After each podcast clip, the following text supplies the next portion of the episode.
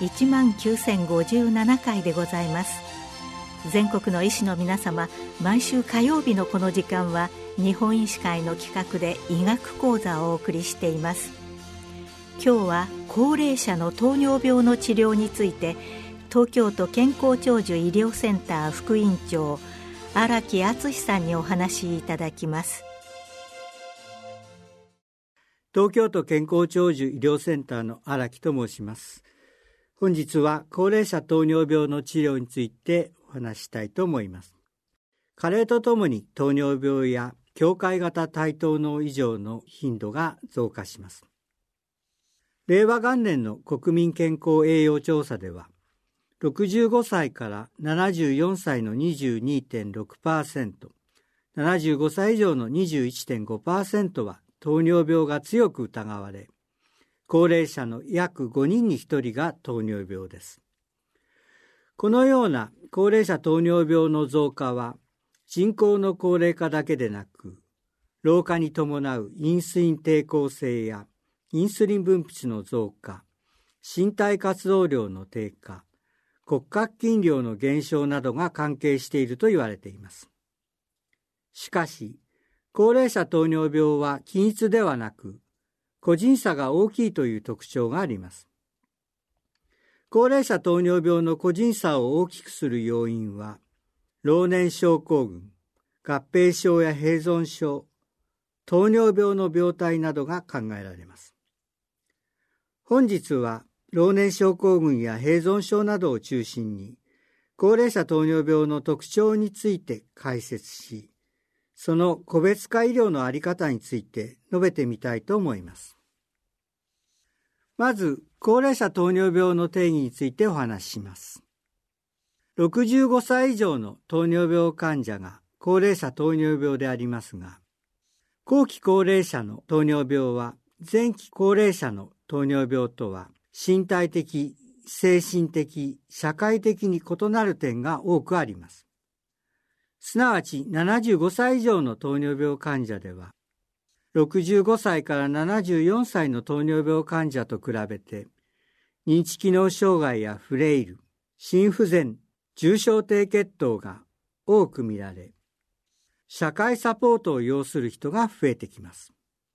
したがって75歳以上の糖尿病は特に注意すべき高齢者糖尿病として管理すべきであると思います。高齢者糖尿病と老年症候群についてお話しします。老年症候群は高齢者に多い医療・介護を要する兆候や症状と定義されております。高齢者糖尿病では認知機能障害、フレイル、サルコペニア、転倒、ADL 低下、うつ症状、低栄養、ポリファーマシー、などの老年症候群が約2倍起こりやすいことが知られております。老年症候群は加齢とともに増加し、高血糖できたしやすく、低血糖は認知機能障害、フレイル、転倒など一部の老年症候群を起こしやすくします。糖尿病の合併症の中では、糖尿病性腎症、神経障害、脳卒中が老年症候群を合併しやすくなります。老年症候群の中の認知機能障害、フレイル、サルコペニアについて詳しく述べてみたいと思います。糖尿病患者は糖尿病がない人と比べて認知機能全般、記憶力、遂行機能、情報処理能力、注意力などが約1.5倍障害されやすいことが知られています。また、多くの縦断研究のメタ解析により、糖尿病患者では、アルツハイマー病は約1.5倍、血管性認知症は約2倍なりやすいことが報告されております。身体機能では、糖尿病患者は糖尿病でない人と比べてフレイルに1.48倍になりやすいことがメタ解析で分かっております。糖尿病にフレイルを合併しますと、要介護や死亡のリスクも高くなります。糖尿病は ADL 低下も起こしやすく、手段的 ADL 低下は1.65倍、基本的 ADL 低下は1.82倍きたしやすくなります。また、骨格筋の量や機能の指標であるサルコペニアに糖尿病患者は1.55倍なりやすいことが分かっております。さらに糖尿病ではサルコペニアと肥満の両者を伴ったサルコペニア肥満になりやすくなります。糖尿病患者のサルコペニア肥満の有病率は11.9%から18.7%とされております。サルコペニア肥満はその基準としてインスリン抵抗性と炎症などが考えられています。サルコペニア肥満は単なる肥満と比べて手段的 ADL 低下、フレイル、転倒、心血管疾患の発症、死亡のリスクが高いことが報告されており、注意を要します。認知機能障害とフレイルは共通の危険視を持っており、高血糖、低血糖、血管性危険因子、腹部肥満、脳の白質病変、身体活動量の低下、低栄養、社会ネットワークの低下などがその危険因子であります。また、インスリン抵抗性炎症、酸化ストレス、動脈硬化などは共通の病院となります。したがって、両者は共通の対策として、適切な血糖コントロール、血管性危険因子の管理、レジスタンス運動を含む運動、栄養サポート、社会参加、社会サポートなどを行うことが大切です。次に、高齢者糖尿病と合併症、併存症について述べてみたいと思います。高齢者糖尿病では、最小血管症や動脈硬化性疾患の頻度が増えてきます。その増加の原因は、長期の利病期間の影響が考えられます。高齢者糖尿病の中でも75歳以上または80歳以上で増加する合併症、併存症には認知症、脳卒中、心不全などがあります。併存症で重要になるのがマルチモビリティです。マルチモビリティは2つ以上の慢性の健康障害、が共存することと WHO では定義されております。慢性の健康障害とは1年以上続き継続的な医療を必要とし、その人の日常生活を制限するような状態であり、疾患でだけではなく、老年症候群も含みます。糖尿病はマルチモビリティをきたしやすい疾患の一つであり、高齢糖尿病患者の併存症の合併数の中央値は5個であったと報告されております。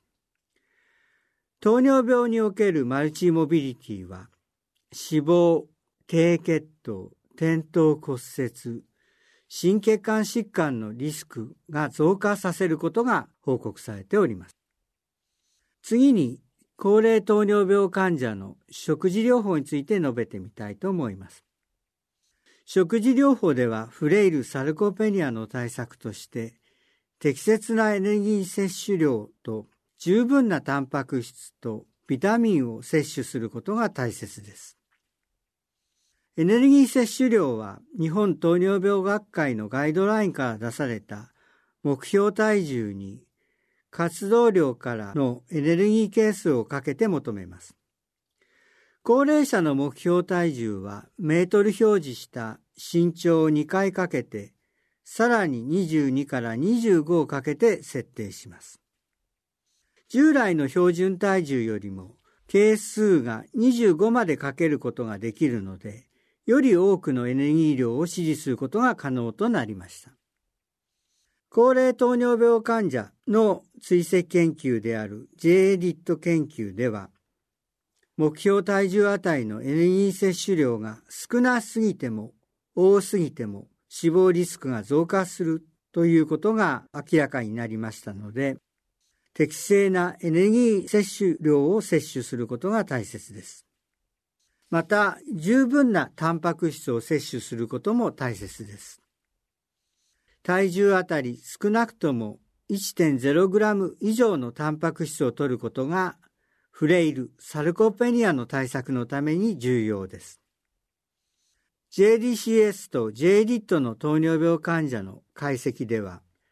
75歳以上では、タンパク質摂取が少ないほど死亡リスクが増加します。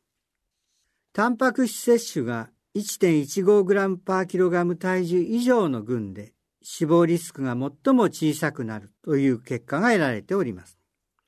したがって重度の腎機能障害がない場合では75歳以上の高齢糖尿病患者では十分なタンパク質を摂取することが推奨されます。次に薬物療法についてお話しします。薬物療法では低血糖、骨折などの有害事象を少なくするような治療が大切です。高齢糖尿病患者では重症低血糖をきたしやすく、特に80歳以上で多くなります。メタ解析では重症低血糖は最小血管症、大血管症、認知症、転倒骨折、心血管死亡のリスクになるということが示されております。その他、低血糖は軽症でもうつ症状や QOL の低下を招く可能性があります。高齢者で重症低血糖が起こりやすい原因としては、腎機能障害による SU 薬などの薬剤の蓄積、高齢者における低血糖症状の消失、またはめまいなど非典型的な低血糖症状が起こること、さらに高齢者が突然食事摂取が低下した際に低血糖の対処ができないことが考えられます。したがって介護者を含めた低血糖や宿霊の対処法に対する教育が重要となります。次に腎機能を EGFR で定期的に評価し、腎機能に応じて糖尿病の治療薬の適用や容量調節を行うことも大切であります。SE 薬、メトホルミンなどが容量調節すべき薬剤であります。3つ目は、認知機能障害がある場合に治療の単純化を行うことであります。まず、薬剤の種類を減らすだけではなく、服薬回数を減らすことが大切であります。服薬のタイミングの統一や一方化、配合剤の使用も重要であります。2型糖尿病において複数回のインスリン注射を経口薬の併用により1日1回の自行型インスリン、あるいは週1回の GLP-1 状態作動薬へ変更すること、あるいはインスリンやインスリンと GLP-1 状態作動薬の配合剤へ変更することもインスリン治療の単純化であります。次に高齢者糖尿病の血糖コントロール目標について述べます。高齢者糖尿病では個人差を考慮した治療目標を立てることが大切であります。日本糖尿病学会と日本老年学会では、認知機能と ADA の評価によって3つのカテゴリーに分類し、低血糖のリスクが危惧される薬剤の使用の有無を考慮し、高齢者糖尿病の血糖コントロール目標を設定することになっております。SE 薬やインスリンを使用しているカテゴリー1とカテゴリー2のヘモグロビン A1C の目標は8.0%未満で、目標下限値は7.0%となります。中等度以上の認知症であるカテゴリー3では8.5%未満で下限値は7.5%となります。S 薬インスリンを使用しない場合でカテゴリー1と2のヘモグロビン A1C の目標は7.0%未満で下限値はありません。実際、JDIT 研究の高齢糖尿病患者の追跡研究で死亡リスクを見てみますと、カテゴリー2では1.8倍、カテゴリー3では3.1倍と増加し、カテゴリーの段階が進むにつれて柔軟な目標が必要なことを示唆しております。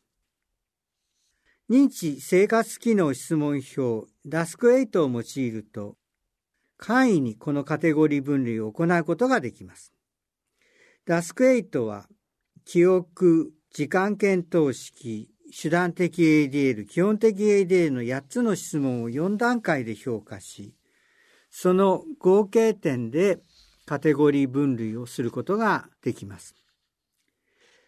ダスク8の質問表と使用マニュアルは日本老年医学会のホームページから自由にダウンロードすることができますので、ぜひご活用ください。カテゴリー分類は糖尿病の治療方針にも活かすことができます。ダスク8によるカテゴリーの段階が進むにつれて、フレイル、認知症、うつ傾向、低栄養、服薬アドヒアランス低下の頻度が増加し、社会ネットワークが乏しくなる傾向があります。したがって、カテゴリー分類に加えて、フレイル、サルコペニアを評価し、多職種による心理、栄養、薬剤、社会状況、併存症などの評価を加えた高齢者総合機能評価を行うことが大切であります。高齢者総合機能評価の結果に基づいて、カテゴリー2の段階からフレイル対策としての食事、運動療法を行い、アドヒアランス低下の対策として治療の単純化を行い、低血糖などの副作用の対策を立てることが重要です。また、カテゴリー2以上では、社会参加を促し、必要に応じて訪問看護やデイケアなどの社会サービスを導入することが必要であります。こうした高齢者総合機能評価による治療こそ、高齢者糖尿病の個別化医療であると思います。高齢者糖尿病の個別化医療を行うためには、地域連携が重要であります。看護師、栄養士、薬剤師などの医療職のみならず、ケアマネージャーなど介護職、地域の医師会、行政などと連携して地域の資源を活用しながら高齢者糖尿病の対策を講じていくということが今後ますます必要になると思います。今日は高齢者の糖尿病の治療について東京都健康長寿医療センター副院長荒木敦さんにお話しいただきました。